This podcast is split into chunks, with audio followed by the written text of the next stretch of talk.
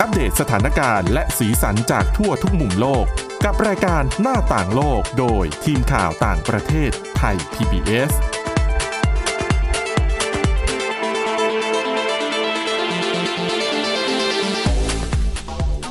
สวัสดีค่ะคุณผู้ฟังต้อนรับเข้าสู่รายการหน้าต่างโลกกันอีกครั้งนะคะสำหรับวันนี้ค่ะเราก็ยังคงมีเรื่องราวข่าวสารที่น่าสนใจนะคะ เกี่ยวข้องกับ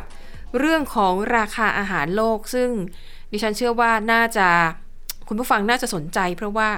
เรื่องของค่าครองชีพแพงข้าวของทุกอย่างแพงหมด มันเกิดขึ้นทั่วโลกจริง ๆ ค่ะ ไม่ใช่เฉพาะในประเทศไทยนะคะ และสำหรับวันนี้ค่ะ ผู้ที่จะมาดำเนินรายการร่วมกับดิฉันนะคะ ก็มีคุณวินิษฐาจิตกรีค่ะ แล้วก็ดิฉันสวรักษ์จากวิวัฒนากุลค่ะ สวัสดีค่ะ ค่ะ คุณวินิษฐารู้สึกไหมว่าของมันแพงขึ้น ต้องบอกว่ารู้สึกกันทั้งโลกนะ ไม่ใช่รู้สึกเจอกันจริงๆกันแหละ คือ อ๋อใช่ ล่าสุดยกตัวอย่างดิฉันนะส่วนตัวดิฉันจะสั่งน้ำดื่ม เป็นแกลลอนให้เขามาสั่ง ให้เขามาส่ง ค่ะ แล้วก็จะแบบใช้วิธีซื้อคูปองรอบหนึ่งแล้วก็แบบให้คูปองเขาแล้วเขาจะเอาน้ำมาส่ง อ่ะ ล่าสุดส่งจดหมายมาแล้ว ขอขึ้นราคา อ๋อ แล้วก็ที่เพิ่งเป็นข่าวไปเมื่อเร็วๆนี้ ที่ลูกชิ้นปลาเจ้าดัง ค่ะ ประกาศเลยว่าปลาเนื้อปลาที่เป็นวัตถุดิบหลักในการใช้ทำลูกชิ้น ค่ะ ขึ้นราคาร้อยเปอร์เซ็นต์ ร้อย ขึ้นราคาร้อยเปอร์เซ็นต์ ก็แปลว่าหนึ่งเท่า ใช่ เขาก็เลยบอกว่าจะทำธุรกิจต่อ แล้วถ้าเราต้องขึ้นราคา ราคาขายหน้าร้าน อ่ะ อย่างน้อยก็ต้องเท่าตัวใช่ไหมเพราะต้นทุนมันมาเท่าตัวแล้ว ใช่ เขาก็เลยเอองั้นเดี๋ยวขอระงับการขายทั้งหมดเนี่ยนะเขามีสาขาระงับการขายทั้งหมด แล้วก็ขอดูสถานการณ์แบบวันต่อวัน อืม ซึ่งดิฉันว่าเจอกันทุกคน นี่ส่วนดิฉัน เนี่ย คุณสาวรักษ์ก็เลี้ยงแมว คุณผู้ฟัง เลี้ยง หลายคนก็อาจจะเลี้ยงแมว อาจจะมีบางคนที่ชอบเหมือนดิฉันคือชอบใช้ทรายแมวแบบทรายเต้าหู้ อืม สำหรับคนที่ไม่เลี้ยงแมวนะคะ ขอให้ข้อมูลค้างเคียง มันจะเป็นทรายที่ทำจากกากถั่ว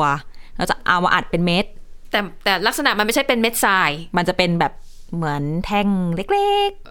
เออ แต่เขา หรือ ก็ ว่า เรียก เป็น ทราย เกล็ด ไปอย่างนั้นแห ๆ ละ เขาจะเรียกทรายไปอย่างนั้นแหละ แต่จริง ๆ แล้ว texture ของมันเนี่ย มันมีหลายแบบ มันมีทั้งแบบคล้ายๆทรายก็มีแบบเป็นเจลคริสตัลก็มี อ่ะ เป็นคล้ายๆเต้าหู้อัด อ่านั่นแหละ เออ ซึ่งคุณสมบัติคือการซับความชื้น ก็ ค่ะ ซับปัสสาวะ กลิ่น แมวนั่นแหละ อะไรประมาณนั้น ไอ้เจ้าทรายแมวเนี่ย ล่าสุดก็คือสั่งจากร้านเลี้ยงแมวเยอะ ก็สั่งเป็นลัง อืม ร้านบอกได้ราคานี้ แล้วนี่ก็กำลังลังเลกำลังจะไม่สั่ง ค่ะ ร้านบอก ราคานี้ได้แค่รอบนี้แล้วนะ รอบหน้าขึ้นอีกประมาณหกสิบเปอร์เซ็นต์นึกหืม หกสิบเปอร์เซ็นสมมติรอบนี้คุณสั่งร้อยหนึ่งรอบหน้า สั่งอีกก็ต้องเป็นร้อยหกสิบ ประมาณนั้น แล้วยังไม่รวมค่าส่งนะ เพราะมันหนักมันก็แพงอยู่ฉันก็ ค่ะ ยันสั่งเลยก็ได้ค่ะคูณสองไปเลยรอบนี้ ค่ะ นั่นแหละ แล้วก็ไม่ใช่แค่เรื่องนี้ เพราะว่าสถานการณ์ทั้งหมดที่ทุกคนเจอ ยังไม่นับเรื่องน้ำมันแพงอีกนะ ค่ะ ขึ้นกันรายวัน เจอทั่วโลกนะ เราอย่าไปคือจริงๆก็อย่าว่ารัฐบาลชุดนี้เลย อ่ะดวงไม่ค่อยดีเท่าไหร่ ดวงไม่ค่อยดีมาจังหวะ เจอแบบนี้นะคะ เพราะว่ามันเป็นปรากฏการณ์ที่เกิดขึ้นทั่วโลก ใช่ แม้แต่ธนาคารโลกเขาก็ยังเผยแพร่รายงานล่าสุดออกมา พูดถึงปัญหานี้เช่นเดียวกัน ถูกต้องก็คือสรุปภาพรวมมาเลยตลาดสินค้าทั่วโลกเนี่ยสินค้าโภคภัณฑ์ คือ เดี๋ยวเดี๋ยวคุณวิหารดิฉันอะขอนิดนึง ค่ะ คุณผู้ฟังหลายท่านอาจจะไม่รู้สินค้าโภคภัณฑ์คืออะไร โอ้ ตอนแรกดิฉันก็ไม่รู้ อ่า ดิฉันก็สงสัยทำไมต้องเป็นสินค้าโภคภั ณฑ์ ก็ไปค้นมา สรุปนะคะคำว่าสินค้าโภคภัณฑ์เนี่ย หมายถึง สินค้าที่มีลักษณะเหมือนกันทั่วโลก อ่ะ อ่ะยกตัวอย่างง่าย ๆ ข้าวสาลี ข้าวอ้อย ค่ะ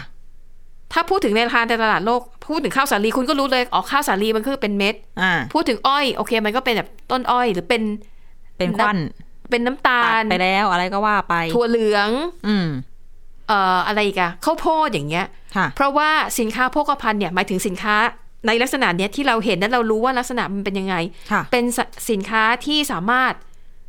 ที่มีลักษณะเหมือนกันทั่วโลก เป็นสินค้าสากลที่สามารถกำหนดราคา สก ตลาดได้ อืม แล้วมันสามารถเอาไปใช้ได้ทั่วโลก เพราะว่าข้าวโพดมันก็ต้องเป็นฝักเหมือนกันทั่วโลกอยู่แล้วถูกไหม อยู่ที่ประเทศไหนข้าวโพดก็ต้องเป็นฝักนั่นแหละ ใช่ เออ ข้าวมันก็ต้องแบบเป็นเมล็ดเหมือนกัน ใช่ นี่แหละค่ะ คือความหมายของคำว่า สินค้าโภคภัณฑ์ ค่ะ ส่วนใหญ่ก็จะเป็นพวกธัญพืช อืม อ่ะทีนี้ แล้ว สงครามยูเครนเนี่ยแหละ โอ้โห เขาเรียกว่าเป็นภาวะ supply shock ค่ะ เป็นภาวะช็อกของราคาสินค้าโภคภัณฑ์ อืม ครั้งใหญ่ที่สุดแล้วห้าสิบปีคุณ นึกดูว่าตอนนี้เนี่ย ทุกอย่างตั้งแต่ ค่ะ ก๊าซธรรมชาตินะคะ ข้าวสาลีอ่ะฝ้ายคุณสาวรักษ์บอกไปหมดแล้ว คือไม่เพียงแต่ส่งผลกระทบด้านเศรษฐกิจเท่านั้น ค่ะ เรื่องของราคาเนี่ย อ่ะ ส่วนตัวเราก็อาจจะซื้อไม่ไหว เงินในกระเป๋าต้องไหลออกไปมากขึ้น แต่อย่า อืม ลืมว่าบางทีเนี่ย องค์กรที่ทำงานด้านการให้ความช่วยเหลือด้านมนุษยธรรมต่าง ๆ เขาต้อง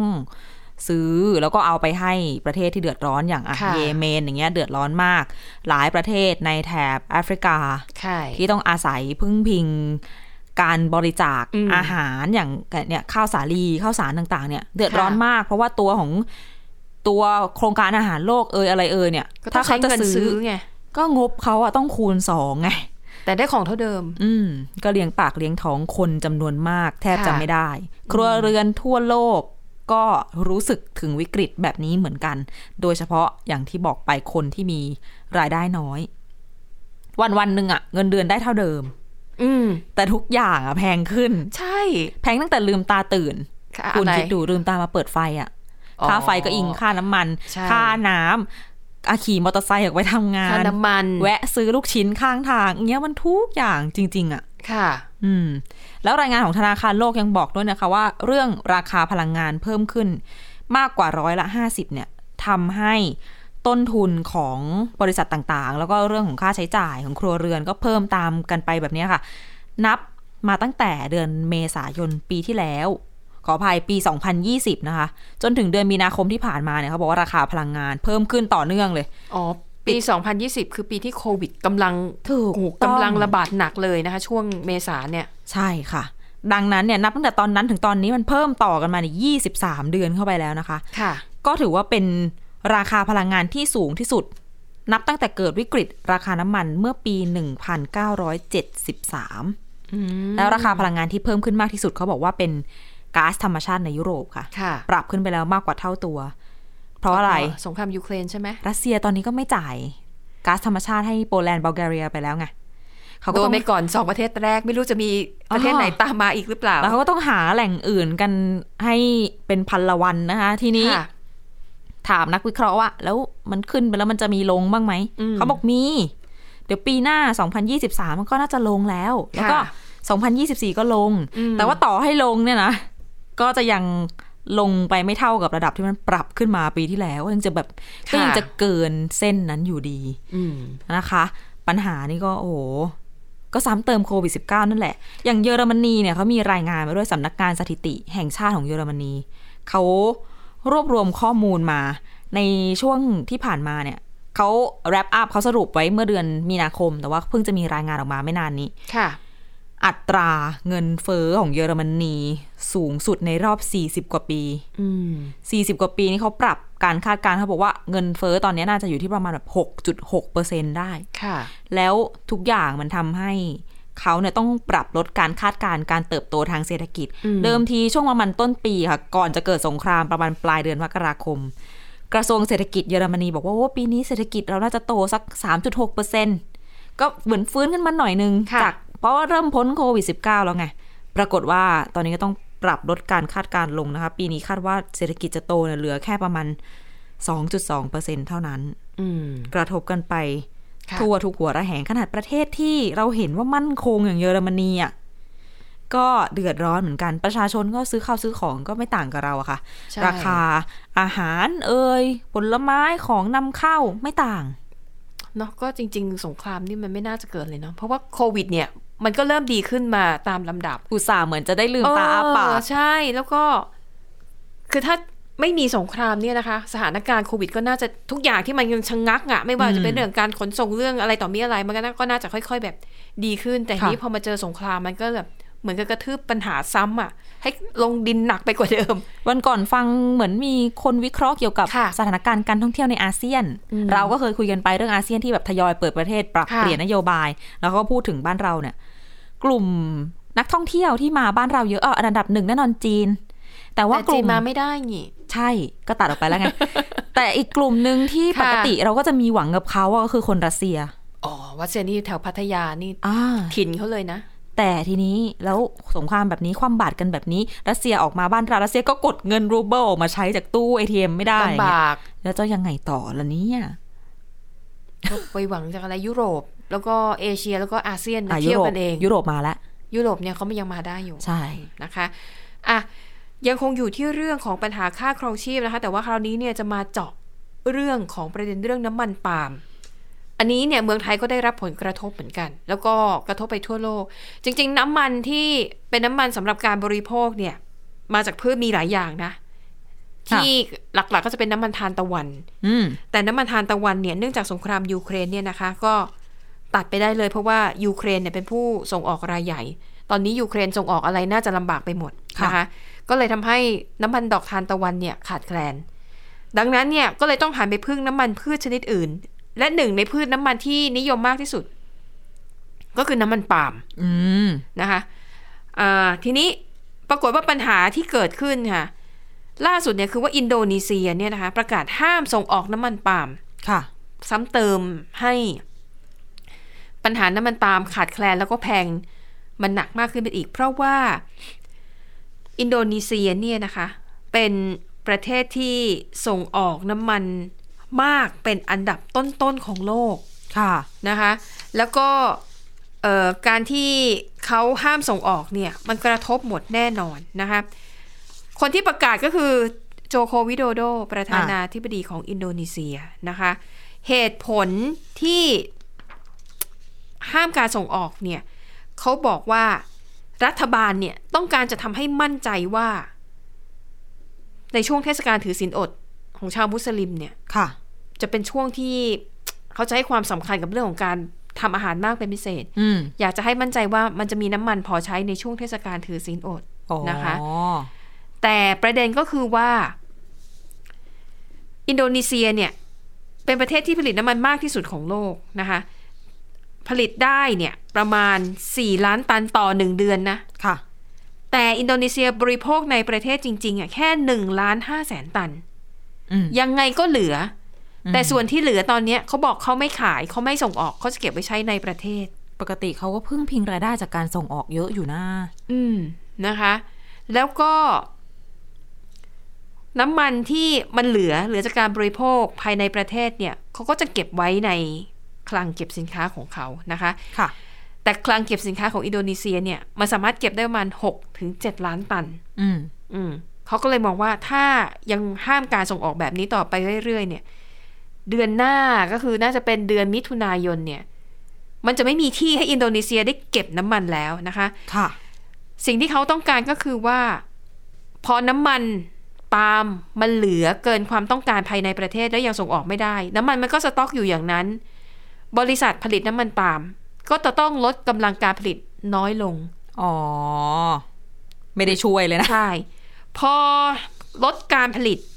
การซื้อผลปาล์มสดก็จะลดลงไปด้วย ค่ะ ทีนี้มันก็จะไปกดให้ราคาปาล์มสด ถูกลง อืม นะคะ ทีนี้แหละมันจะกระทบต่อเกษตรกร ก็เป็น ที่รายได้น้อยลง ลูกโซ่ไปเรื่อยๆ อีกเช่นเคย แต่กลไกที่เขาต้องการคือทำยังไงก็ได้ให้ราคาน้ำมันปาล์มตลาดเนี่ย มันถูกลง อืม กระบวนการผลิตมันก็จะได้แบบ ราคาน้ำมันมันจะได้ถูกลงตามไปด้วย ค่ะ แต่ไอ้ช่วงนี้แหละไอ้ช่วงที่ต้องอดทนไม่ให้มีการส่งออกเนี่ยนะคะ จะเป็นช่วงที่ทั้งโลกเนี่ยจะทนไหวหรือเปล่า ใช่ นะคะ เพราะอย่างจริง ๆ ประเทศไทยนะคะ อินโดนีเซียเนี่ยเราก็ผลิตได้แต่ปริมาณเนี่ยไม่มากไม่มากเท่ากับอินโดนีเซียเจ้าเดียว เนื้อที่ในการปลูกปาล์มบ้านเราไม่ได้เยอะเท่าเขา ใช่นะคะ ดังนั้นเนี่ย ดังนั้นเตรียมตัวเตรียมใจไว้เลยนะคะ ในช่วง 1-2 เดือนนี้เนี่ยก็จะหนักมาก ๆ ทีเดียวจากมาตรการของอินโดนีเซียด้วย แล้วก็ปัญหาเรื่องของสถานการณ์โลกต่างๆ นานาด้วย ดังนั้นก็ต้องติดตามกันนะคะ จากนี้เนี่ยก็ต้องดูแลตัวเองแหละดิฉันว่าทำอะไรไม่ได้ รัฐบาลก็คงทำอะไรไม่ได้มากไปกว่านี้ อืม นะคะ ก็อ่ะติดตามดูกันไปอ่ะไปต่อกันที่อีกเรื่องหนึ่งค่ะ เรื่องนี้ก็น่าสนใจเช่นเดียวกันนะคะ เป็นเรื่องของเสรีภาพสื่อมวลชนในฮ่องกง ก็ ค่ะ ตั้งแต่ที่ฮ่องกงเนี่ย บังคับใช้กฎหมายด้านความมั่นคง ก็ปีสองปีแล้วเนอะ ใช่ ก็เป็นการเปิดทางให้ทางการจีนเนี่ยเข้ามามีอำนาจอย่างเป็นทางการมากขึ้นนะคะ ล่าสุดค่ะ มีรายงานว่าสมาคมผู้สื่อข่าวต่างประเทศของฮ่องกงนะคะ หรือว่า Foreign Correspondent Club ซึ่ง ดิฉันเข้าใจว่ามีทุกประเทศนะ ไทยก็ ค่ะ มีนะ ใช่ คะ ปกติทุกปี สมาคมผู้สื่อข่าวต่างประเทศของฮ่องกงค่ะ เขาจะแจกรางวัลด้านสิทธิมนุษยชนประจำปี แต่ล่าสุดปีนี้นะคะ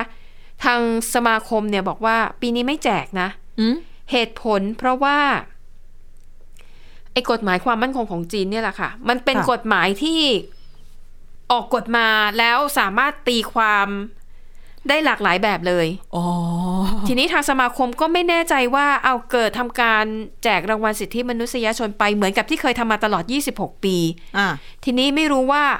ไอ้ข้อไหนเนี่ย มันจะไปเข้าข่ายทำผิดกฎหมาย ด้านความมั่นคงของฮ่องกงหรือเปล่า พูดง่ายๆ คือแบบแจกไปแล้วงานจะงอกไหมเนี่ยไม่รู้เลย ใช่ เพราะเนื่องมาจากว่ากฎหมายมันสามารถตีความได้ และถ้ารัฐบาลฮ่องกงตีความเพื่อจงใจจะเอาผิดทางสมาคมเขาก็ย่อมทำได้ ค่ะ นะคะ ดังนั้นปีนี้เขาก็เลยยกเลิกการจัดงานในลักษณะนี้ไปก่อน ซึ่งตามกำหนดเนี่ยจะมีขึ้นในวันที่ 3 พฤษภาคม เพราะว่าวันนั้นเป็นวันเสรีภาพสื่อมวลชนโลก ฮะ นะคะ การงดแจกรางวัลในครั้งนี้เนี่ย ถือเป็นการส่งสัญญาณที่น่ากังวลค่ะ ค่ะ ว่าเสรีภาพของสื่อมวลชนในฮ่องกงกำลังถูกปิดกั้นอย่างหนัก เพราะว่าฮ่องกงเนี่ยเขาใช้กฎหมายความมั่นคงมาตั้งแต่ปี 2020 ค่ะ ก็คือ 2 ปีแล้วนะนะคะ ก็ถือว่าเป็นสัญญาณที่ไม่ดีเลยแหละ ก็เรียกว่าเสรีภาพของสื่อในฮ่องกงเนี่ยมันแย่ลงไปเรื่อยๆ ก่อนหน้านี้ สื่อที่เป็นสื่ออิสระ อย่างพวกสื่อออนไลน์หรือว่า Apple Daily ฮะ ที่เป็นสิ่งพิมพ์เนี่ยนะคะก็ถูกเล่นงานด้วยข้อกล่าวหาต่างๆ นานา ปิดไปหมดแล้วค่ะ เลี่ยงภาษีบ้าง ละเมิดกฎหมายบ้าง คือโดนเยอะไปหมดน่ะ สุดท้ายสื่ออิสระเหล่านี้ ค่อยๆ ปิดตัวเองลงไป ค่ะ ทีละเจ้า ทีละเจ้านะคะ เจ้าเล็กเจ้าน้อยไม่เหลือแล้วมั้ง ใช่นะคะดังนั้นสื่อที่ยังอยู่ได้ในฮ่องกงตอนนี้โดยที่ไม่ได้รับผลกระไม่ได้ถูกเล่นงานจากทางการก็คือ ก็ต้องเป็นสื่อที่เข้าข้างทางการนั่นแหละอ่ะพูดง่าย หรือไม่ก็เป็นเจ้าใหญ่ที่รู้จักชื่อดังไปทั่วโลก แล้วก็อาจจะไม่ได้วิจารณ์รัฐบาลมากนัก ๆ ใช่ค่ะเขาบอกยกตัวอย่างนะคะ สื่อที่มีชื่อว่า RTHK อันนี้เป็นสื่อของฮ่องกงซึ่งเขาบอกว่าเป็นสื่อที่เดินตามรอยเออเรียกว่าอะไรนะ เป็นสื่อสาธารณะเรียนแบบ BBC ของอังกฤษ ค่ะ ซึ่งก่อนหน้านี้ RTHK เนี่ยเป็นสื่อที่ได้รับความเชื่อถือมาก อืม แต่ตอนนี้ก็ได้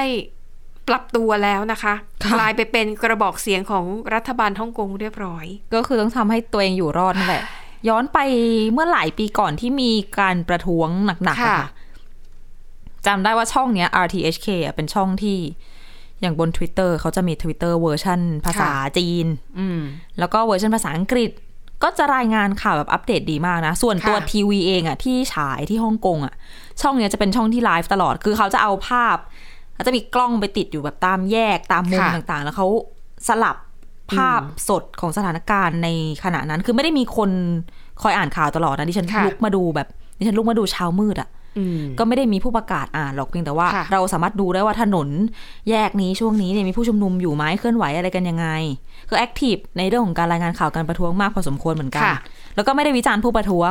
ในเวลานั้นที่ยังไม่ได้มีการ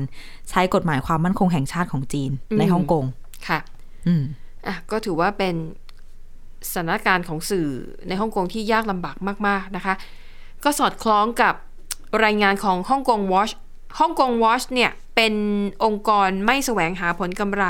ตั้งขึ้นในอังกฤษ เป้าหมายของหน่วยงานนี้เนี่ยคือจับตาดูเรื่องของ